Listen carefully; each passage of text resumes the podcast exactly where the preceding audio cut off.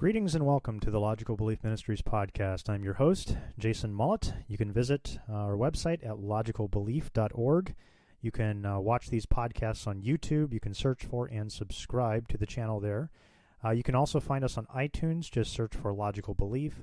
Both the audio and video can be found at the website, uh, just there on the far right of the top menu. Just click on podcast. You can find the previous uh, episodes there. Both the video and the audio will be there. Uh, if you have a word of encouragement or a message that you want to send me, a question, uh, just send those to jason at logicalbelief.org. Uh, just be aware, however, by sending me an email, you are permitting me to read it on the air. Ohio Fire is coming to Columbus, Ohio, April 8th and 9th. Hosted by Striving for Eternity Ministries, Ohio Fire will encourage and train Christians to mature in their faith and share the gospel with the lost. Hear Phil Johnson and Dr. Thomas White on the topic The Word of God. And after the conference, you'll have a chance to hit the streets of Columbus with trained team leaders. Ohio Fire, April 8th and 9th. For details and to register, go to ohiofire.org. Well, there you go. The Ohio Fire Conference, put on by Striving for Eternity Ministries, will be uh, in April. And uh, for those of you out there that uh, want to send me to Ohio Fire, uh, you can just uh, send me an email. I'll give you the address, and you guys can go ahead and mail me your checks and your money uh, so that I can attend that conference. So that would be appreciated. But for those of you that are not interested in sending me, but want to attend yourself, I would encourage you to do so.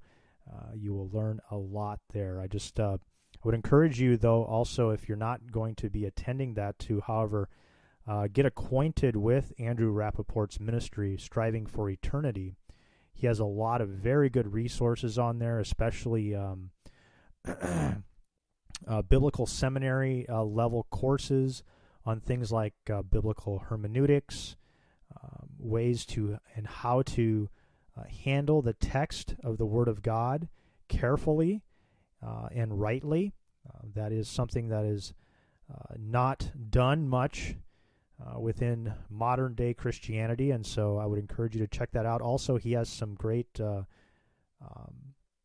episodes and videos which teach things like the humanity and the deity of Christ, the Trinity, uh, these are fundamental doctrines of the Christian faith, which unfortunately uh, many Christians simply do not know, are not aware of, and don't know how to defend biblically. And uh, when their uh, door is knocked on by a Jehovah's Witness, uh, they don't know how to handle it. They don't know how to stand up, and uh, some of them become Jehovah's Witnesses uh, or they don't know how to handle Mormonism because they simply are not well versed in these biblical doctrines. So, I would really encourage you to check out his ministry as a great ministry um, for building up the body of Christ. And so, check that out and attend the conference if uh, that is something that you can do. Um, Andrew Rappaport is definitely not one of those postmodern Christians, which is what we're going to be talking about on today's episode. On today's episode, I want to address something that uh, I have addressed before uh, in a previous episode, and I'd encourage you to go back and listen to that. Uh, we'll be touching on more of that today. But uh, this is postmodern Christianity. Now, this is definitely an oxymoron. There's no such thing as true Christianity that adopts a postmodern philosophy. But um, any of you out there that um, are believers that believe in the inerrancy of Scripture, that believe that God has spoken and He has revealed truth to us in such a way that we can be certain about it, uh, you will, uh, if you are in um, any typical evangelical church in um, modern America, you will account, encounter postmodern Christians. And these are professing Christians who have adopted a secular postmodern worldview. Um, they will have, uh, there's a friend of mine who often uh, calls uh, the Jesus erected by postmodern Christianity as Santa Claus Jesus. And um, he's right on with that. So much of postmodern Christianity has, a, has erected a Jesus devoid of biblical testimony about him. Um, he is a he is a Jesus that tolerates everything, um, loves every single person unconditionally. Um, this is devoid of sound biblical theology, and you will find it. Um, they honestly, the ones that I've encountered, the postmodern Christians that I've encountered, frankly, just don't even know the Bible at all. Uh, they will have a uh, view of what the Bible says and who Jesus is, but it'll be just entirely devoid of the actual text of Scripture. And I have noticed that this postmodern philosophy, this um, there's no absolutes. Uh, we can't really know anything for certain. Um, all opinions are equal. Um, things like that um, has is a satanic tradition. It comes from the devil, but yet it has crept in our churches, and there are a series of postmodern platitudes that you will hear. And I want to go over about five of these, and these are ones that I've actually encountered uh, recently myself uh, in engaging with postmodern Christians, uh, especially from um, if you've if any of you guys have ever been in uh, an evangelical church that is infiltrated with postmodernism, you will encounter these. Now, these particular platitudes that I'm going to go over are are not words that should ever come out of the mouth of a Christian who actually believes that the Word of God is true and that we can actually open up the text of Scripture and we can actually discuss these things. The postmodern Christian will be completely unwilling to open up the Bible and actually exegete a verse and determine doctrine based upon it. Um, he already has his doctrine determined. He does not need Scripture uh, for this doctrine, and uh, and he will stand on it regardless of what Scripture says. Uh, recently, I actually had a postmodern evangelical pastor actually tell me this. He told me that uh, he was listening to um, R.C. Sproul, and he said that R.C. Sproul says that you know all Christian doctrines uh, should be logical, and he says he disagrees with that. He doesn't think everything needs to be logical, and my mouth almost fell open uh, on that particular statement because if if not everything needs to be logical and rational then how do we know is if there's even one thing within God's reality his creation that is true but yet it is self contradictory and irrational and absurd, but yet it's still true. If there's even one thing in the universe that is that, then we have no foundation whatsoever for the Christian worldview. Because my question would be is if not everything needs to be logical, but yet it can be true, how do you know evolution isn't that thing which is illogical, but yet it is true?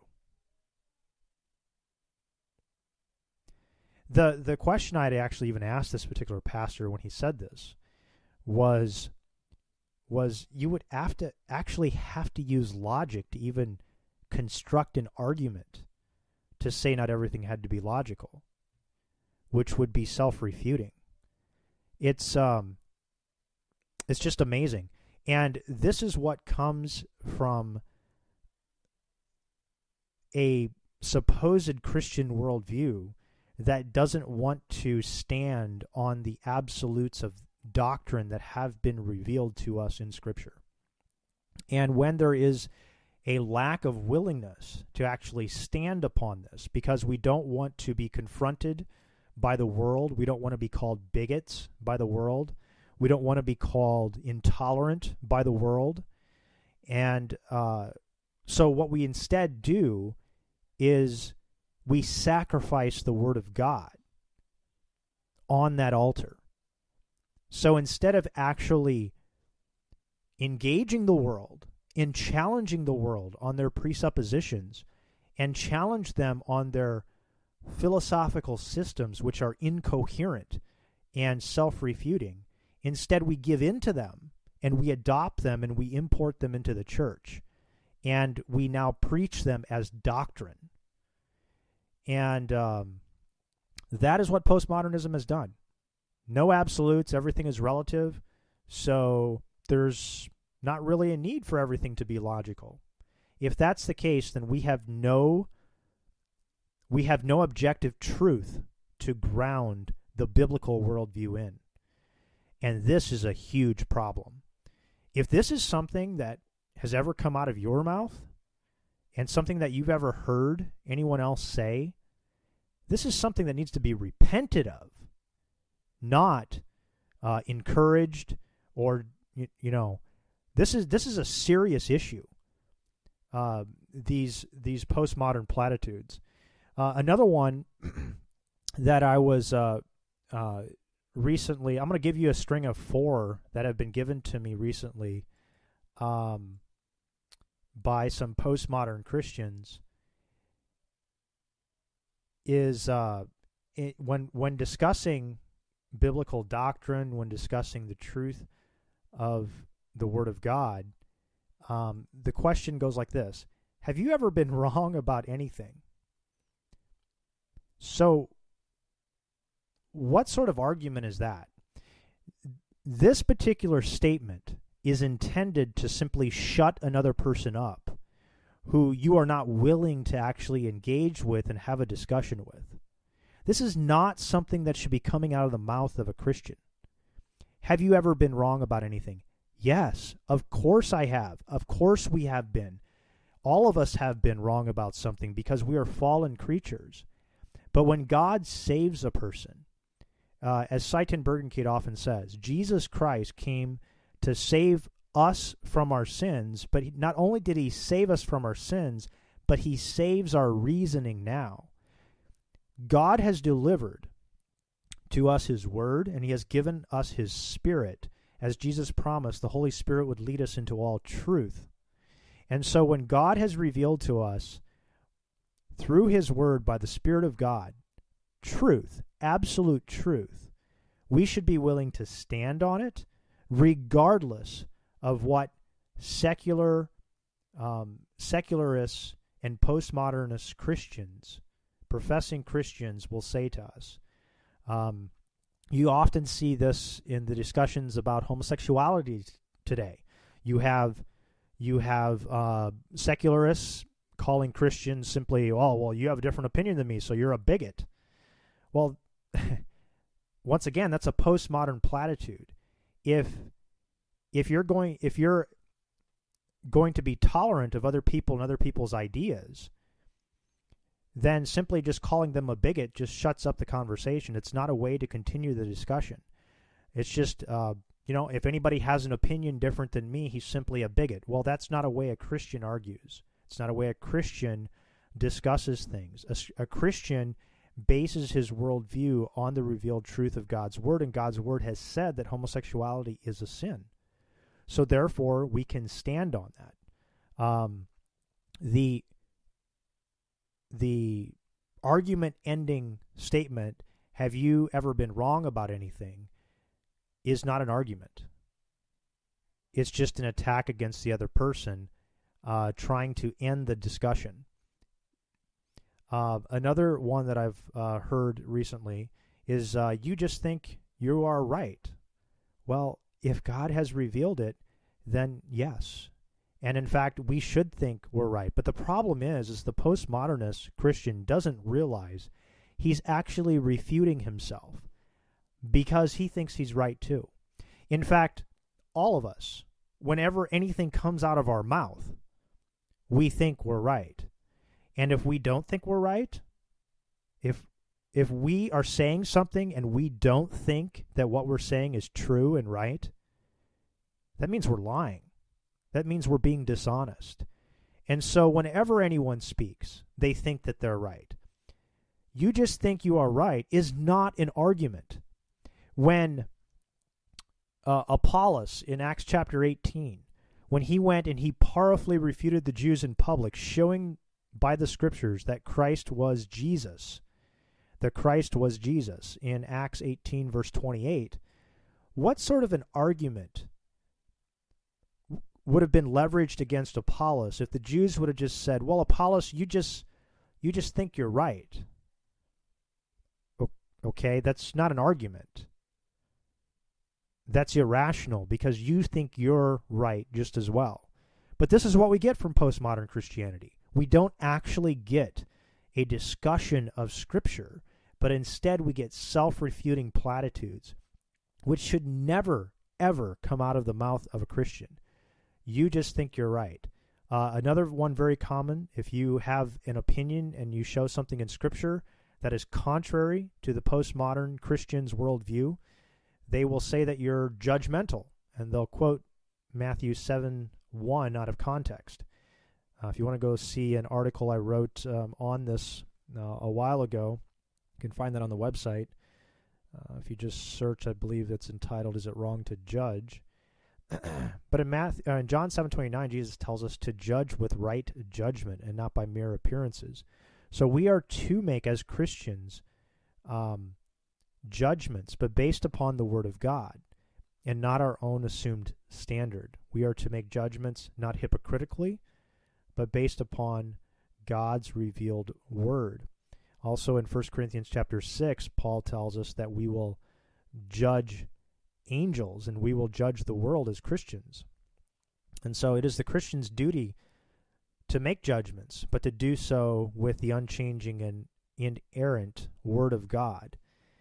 And the problem is, once again, the pure hypocrisy of postmodern Christianity when, in order to try to end a discussion and end uh, an argument, it is you are just so judgmental. The problem is is the person is doing exactly what they're accusing you of.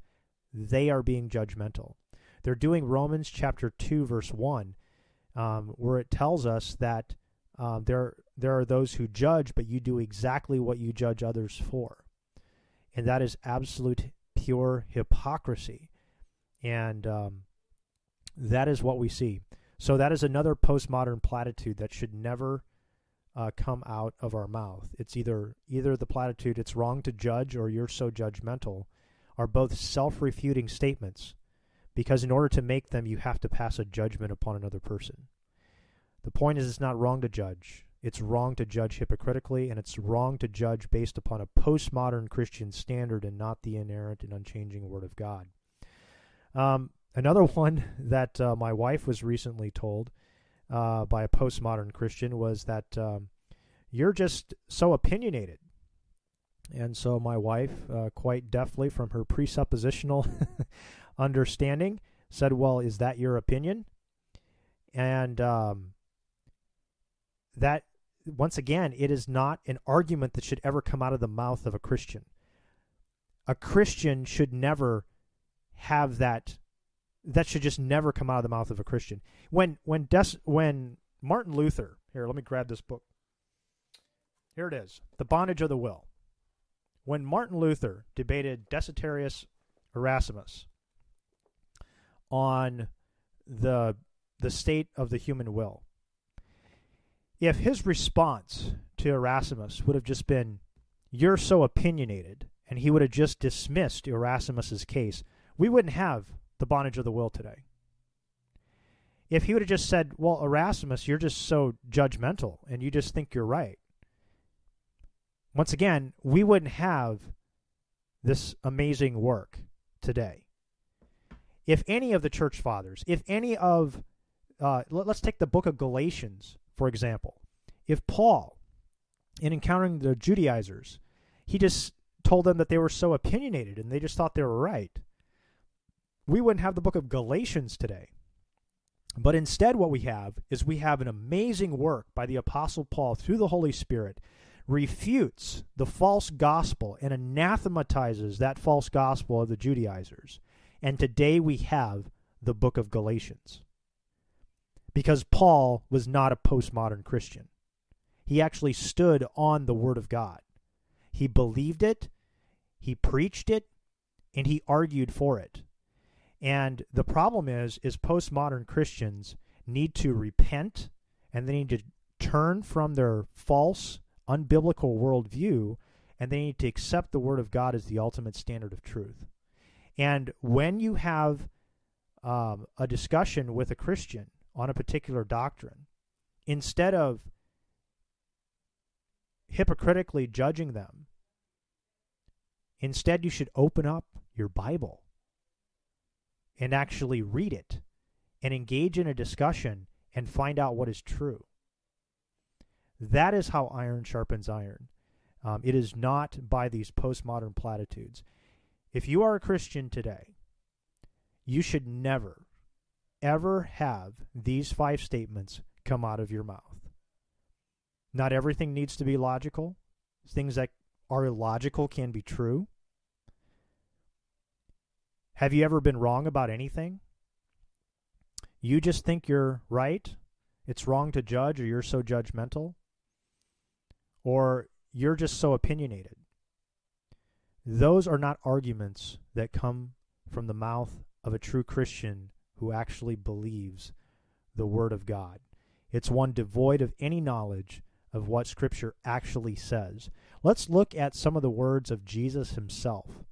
Uh, let's see if Jesus was ever judgmental. I've often said that if if Jesus himself, the second person of the triune God, walked within a postmodern evangelical church, he would be rejected and crucified again. Because they would not tolerate him because he would be too intolerant for them. Jesus says in Matthew 12:34, he says, "You brood of vipers, how can you speak good when you are evil? For out of the abundance of the heart the mouth speaks." Jesus also says, and I didn't even put this verse down, but I believe it's in John chapter 10, he tells the Pharisees that they are of their father the devil. These are very judgmental statements, and Jesus did think he was right, and that was his opinion. And in uh, Galatians chapter 2, verse 11, Paul says that um, when he encountered Peter in Antioch, because Peter was being hypocritical and he was um, uh, eating with the Gentiles, but when the Jews came back, he would separate themselves from them. And uh, so in Galatians chapter 2, verse 11, it says, But when Cephas came to Antioch, I opposed him to his face because he stood condemned. Wow, wasn't Paul pretty judgmental here? Did Paul think that he was right? Yes, Paul was right. What Peter was doing was wrong and needed to be addressed.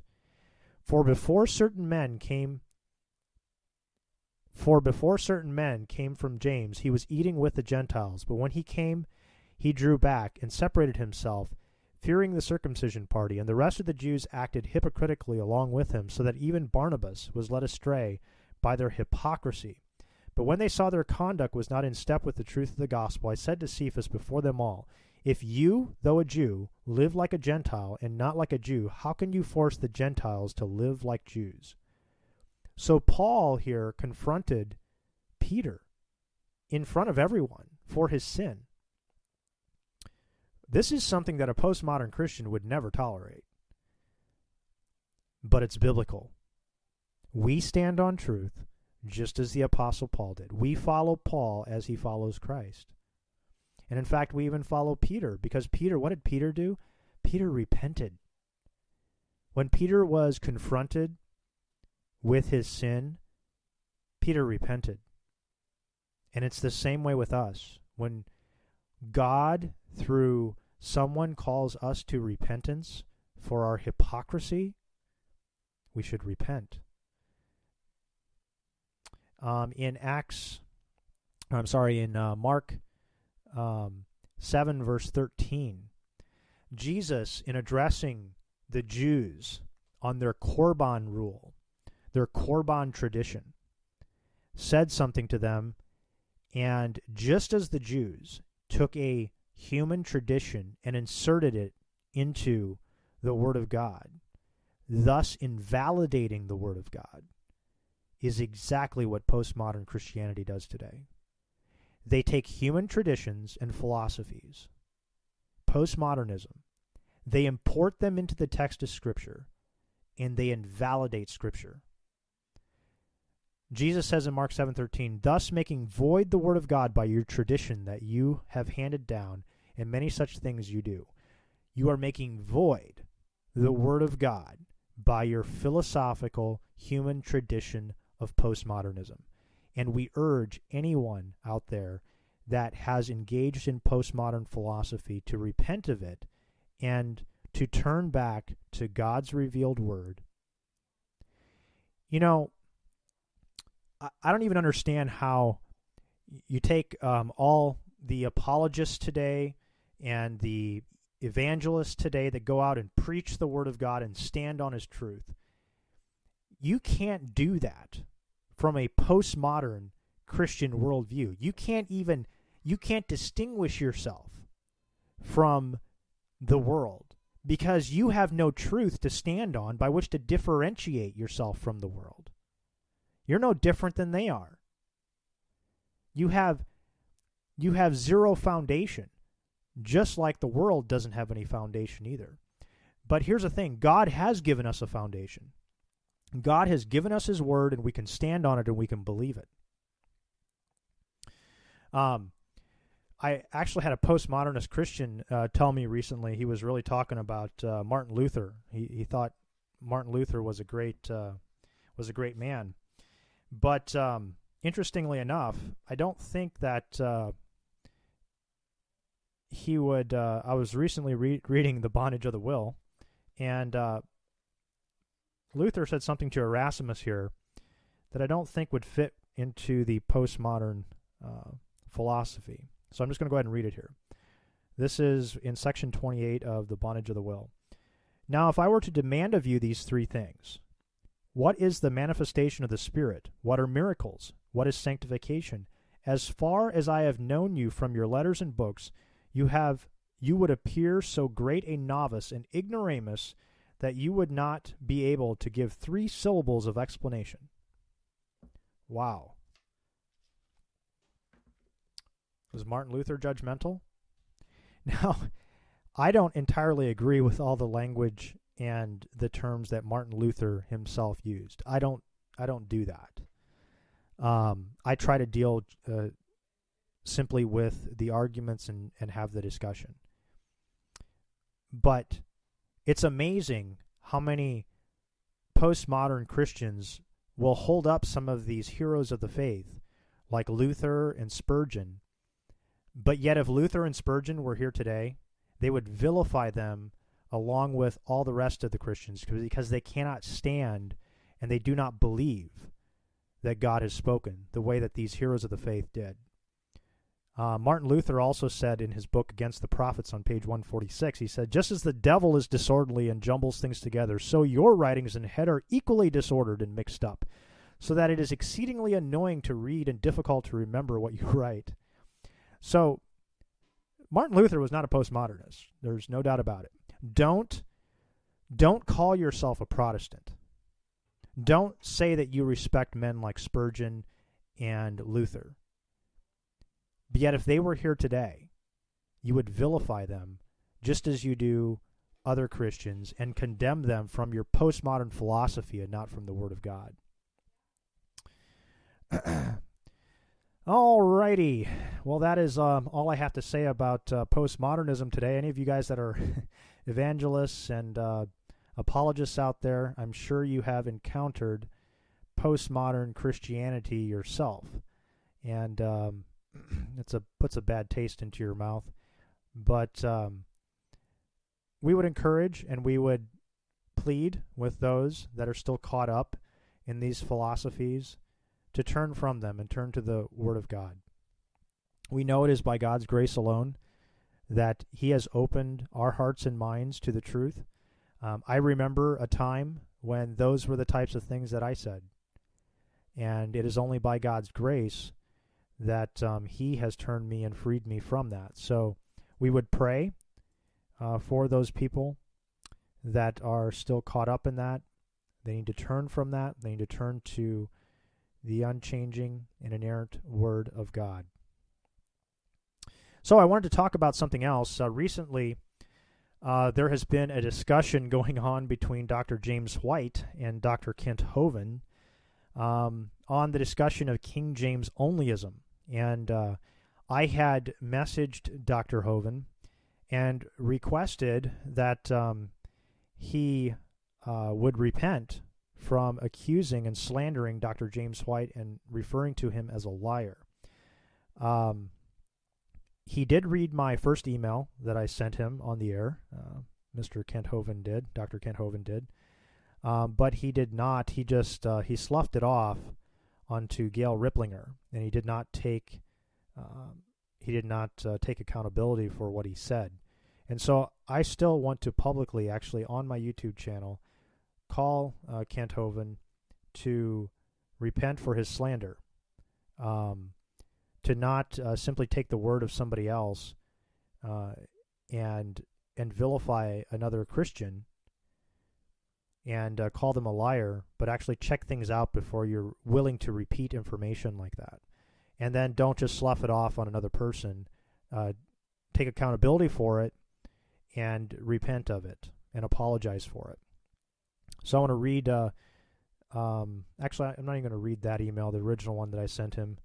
Um, but I do want to address uh, a little bit of his King James onlyism. So this, the reason that I want to do this is because I want to try to equip um, some of you as you encounter, um, and I would refer to it as the cult of King James onlyism. It's very cult-like. Um, uh, it's very similar. In fact, it's probably even worse than uh, than some of the cults out there. Is is King James onlyism? It's so blatantly self-refuting and circular uh, that it's it's actually it's just absolutely amazing. Um, so I have I emailed Dr. Kent Hovind uh, two questions uh, that he's been addressing, uh, two arguments that he's been making um, to defend his King James only position. And the reason that I think that we need to contend against King James onlyism is because King James onlyism, from its cult like position, completely ruins any sort of meaningful apologetic for the Word of God. If if there is no way that we actually had the inerrant Word of God until 1611, that's when the King James was translated um, uh, in England. If we had we if we didn't have the Word of God, then we have no no method of providing any sort of apologetic that God has actually preserved His Word. You just have to assume in whatever is your favorite version. If you're going to hold to a King James only type position, you simply pick your favorite translation and you simply assume it to be the word of God, to be the inerrant word of God, and and take on all oncomers uh, from that particular position. In fact, I would say that most King James only arguments, if you would just take the article and you would do a, if you're familiar with something like Word or something, you do a Control H, do a replace find, and you would just search for KJV and simply replace KJV with your own favorite ESV, NASB, NIV, whatever your favorite translation is, and just replace it, you would have your own nice little argument, nice little circular argument for your own version of the Bible. Basically, the King James only position starts with assuming that the King James is the Bible, is the inerrant Word of God, preserved Word of God. It starts with that assumption and then any version that has anything different than the King James is either adding to or taking away or perverting the Word of God. Well, that's a circular argument. That doesn't get you anywhere. Uh, you could do that. I mean, I could do that with the, let's say I pick the ESV, and any place that the NIV or the King James or any other translation is different from the ESV, well, they're simply corrupting the Word of God. They're you know, distorting from the deity of Christ. Uh, for example, in John 1, uh, is it 18? John 1 18, the ESV is much clearer on the deity of Christ than the King James. You know, why were the King James translators so, you know, why why were they so uh, insistent on on taking away and hiding the deity of Christ? It's it's just absurd. King James onlyism is just absolutely absurd upon its face. It divides the body of Christ and it ruins any sort of meaningful apologetic. And the primary thing, even before those two reasons, is we as Christians are called to stand on truth. Truth. You know, that thing that's logical that we were just talking about? We are called to stand on truth, not a circular argument that we simply assume to be true. Um, so I wrote him this message because recently he's been making the argument that the King James in Genesis 1 1 um, is, cor- is correct because it says in the beginning God created the heaven instead of heavens as much as the uh, which is in the plural as much of the modern translations do. So I wrote him, I said, recently you've been making the argument uh, that the King James has correctly translated the Hebrew word Shemayim in Genesis 1 1 as heaven instead of heavens, as the modern translations do. You use this as an argument to demonstrate the superiority of the King James Version over the modern translations. Let's ignore for a moment that the Hebrew word Shemayim ends in the words in the letters Yod and Mem, um, indicating a singular masculine plural noun. My primary question for you would be in regards to Paul's statement in 2 Corinthians 12 2 about a man who was caught up to the third heaven. Was this third heaven created by God in the beginning? And if so, does not the word third indicate more than one? More than one heaven would be plural, correct? If your response is that God maybe created these other heavens sometime after creation week, that would be precluded by day 7 when God rested from his creative acts. Can you please respond to 2 Corinthians 12:2 in regards to your insistence that all the modern translations got it wrong? Look forward to hearing your response. So, I looked into it a little bit. The Masoretic text on Genesis 1 1 actually does have the word Shemayim, which is uh, a masculine plural noun. I did look up, uh, and I've got my my Septuagint right here, and I did look up in uh, Genesis 1 1 because I wanted to see how the Septuagint actually had um, uh, had this verse, and it has here Theos ton um, uranon, which is actually a masculine singular noun.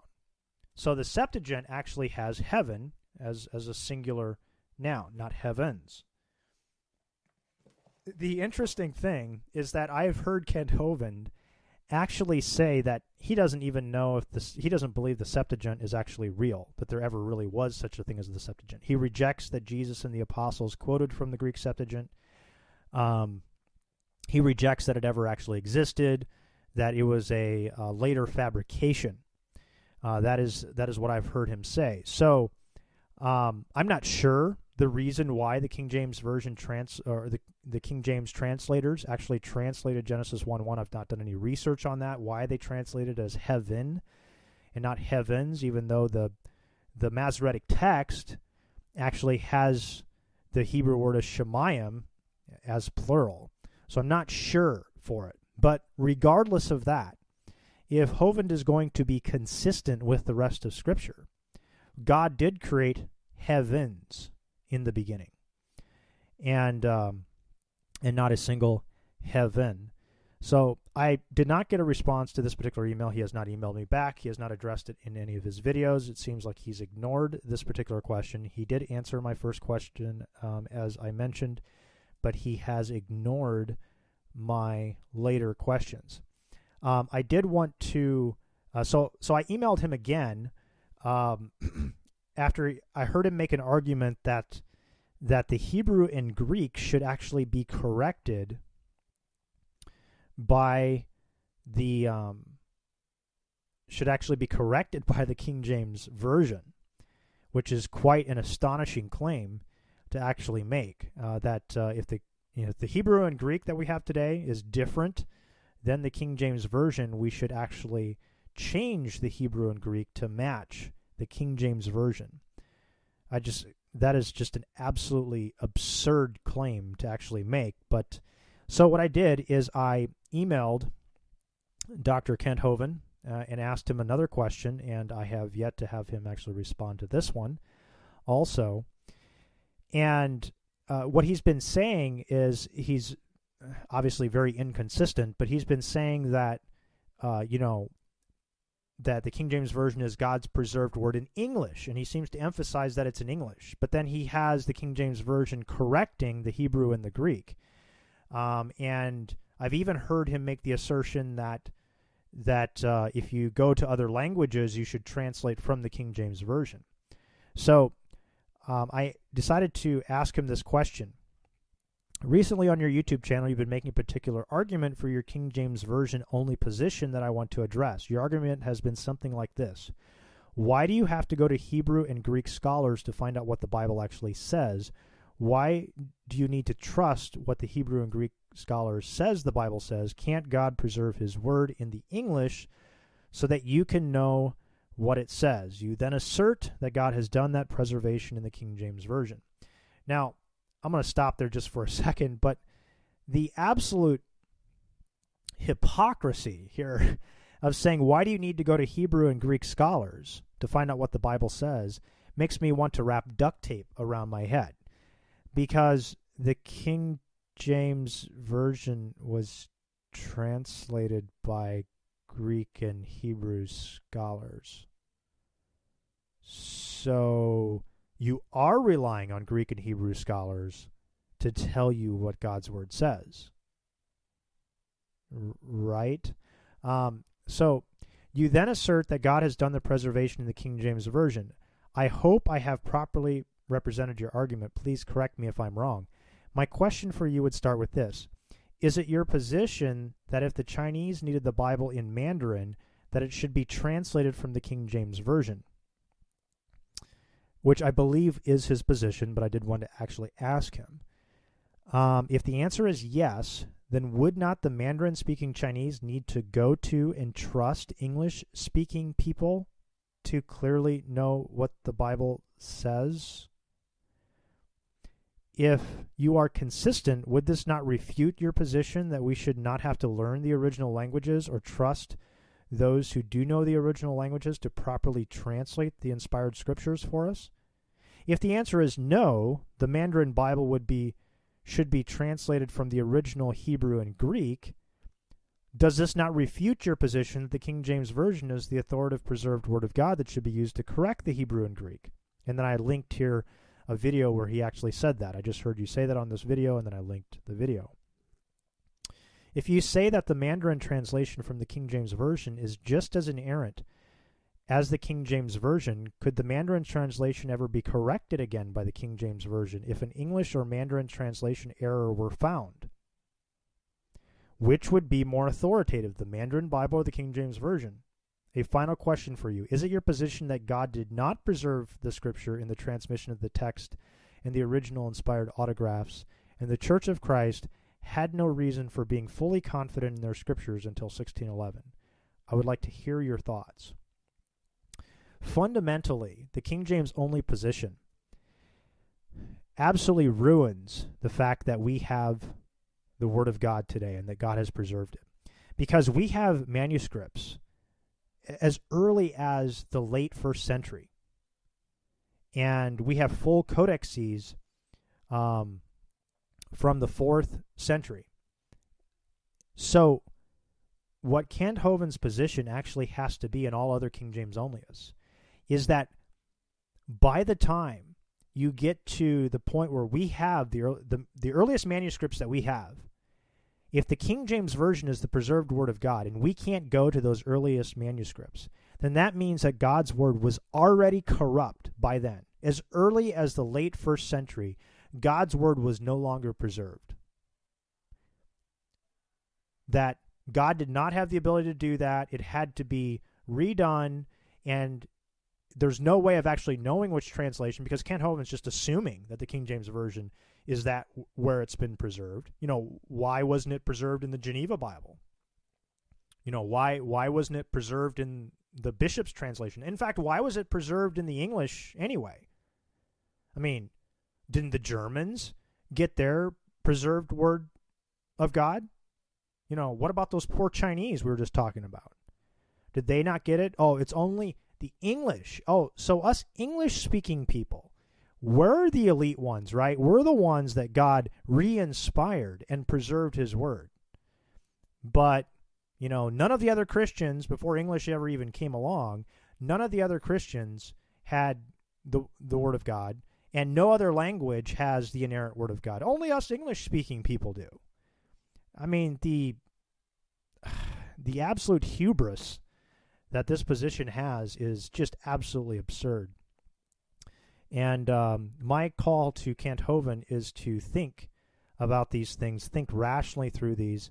You know, I it's really disappointing to me how um, this has happened with Kent Hovind because I really appreciated parts of his ministry early on as a Christian. I used to uh, listen to his videos, and um, I learned a lot um, in uh, the early stages of my walk with the Lord, and and understanding things like evolution and creation uh, science and things like that um, at a at a more fundamental and basic level, and it's been really disappointing to me to see where Kent Hovind has gone and how he's willing to slander other Christians and call them out as liars when he has no basis other than uh, Gail Riplinger, who has proven absolutely, uh, without a shadow of a doubt, to be willing to be disingenuous and to uh, misrepresent and take out of context people's quotes. In fact, if you just if you uh, go through her book, um, what's the name of her book? It's uh, escaping me right now. Um, New Age Bible Translations, I think that's what it's called. And if you like, like even check up her references, uh, where she references corruption in the different um, other translations, like the NASB and the NIV, she seems to attack those quite a bit. Is that if you even look up the text, sometimes she references in her charts, they're completely inaccurate. Like she'll say that the NASB doesn't say faith in his blood. But when you actually go to the NASB, at the actual reference she has in her chart, it actually says faith in his blood. I mean, it's it's absolutely just amazing how uh, willing uh, she is, and how many just absolute sheeple and robots there are out there that just follow Gail Riplinger and don't even check her out. In fact, I don't think Ken Hovind has even read her book. Um, he just touts it. Uh, he hasn't read it. Uh, at least I can't tell that he has from his comments that he makes. Uh, what I would encourage um, any of you out there, if you are um, want to study uh, and understand how we got the canon of Scripture uh, that we have, and um, and understand this better, um, I would encourage you to read two books. Um, the first one is The Question of the Canon by uh, Michael Kruger, and also The Canon Revisited by Michael Kruger. And also, he has about four lectures, which I've listened to several times. They're very, very good on the question of the canon. Um, and I will go ahead and link those in the show notes so that you guys can see those. So I would encourage you to, you know, here's the thing, um, brothers and sisters, is what we need to do is we need to do the hard work ourselves. We need to know why do we have and how can I know that we have God's word.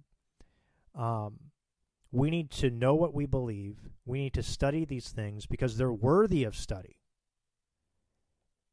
God has spoken, He has given us His word. We can not only stand on it that it's truth, but we can trust that He has preserved it. And so, um, understanding and believing Scripture, knowing that God has preserved it, and trusting in His word helps us refute both King James onlyism and postmodernism. So, there you go. Well, that's just um, a few thoughts that I had today. Uh, sorry uh, that we were not able to continue today on our previous series where we were examining the Anabaptists.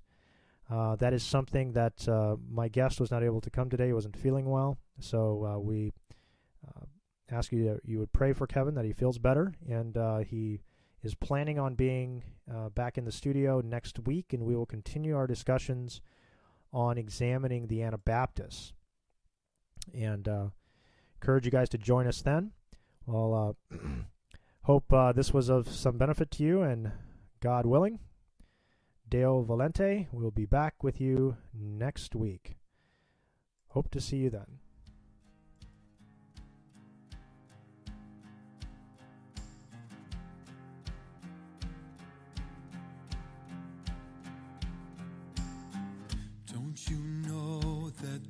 unjust will not inherit God's kingdom. And through Adam's offense, condemnation came to man. And so.